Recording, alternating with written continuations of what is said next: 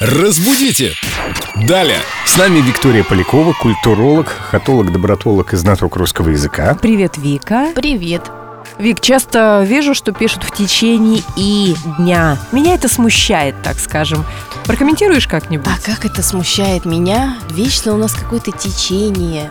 Надо запомнить раз и навсегда, что если мы говорим о каком-то временном промежутке, будь то день, месяц, год или неделя, мы говорим в течение.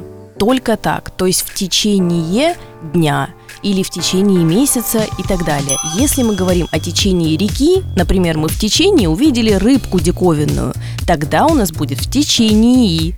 И только так, и никаких других вариантов. И, кстати, этим же неправильным окончанием грешит выражение «в отличии». Все думают, что в отличие от тебя я говорю правильно.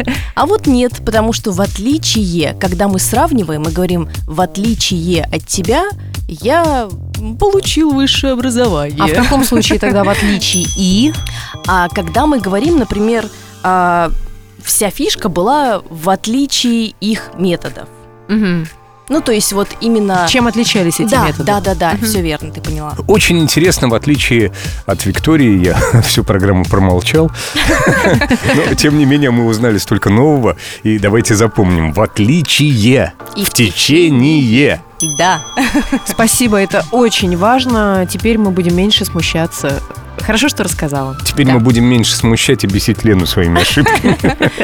А вы пишите свои вопросы и задавайте нам их в группе ВКонтакте, в нашей ветке «Вопросы филологу». Спасибо, Вика. Пока. До новых встреч. Пока-пока. Разбудите! Далее!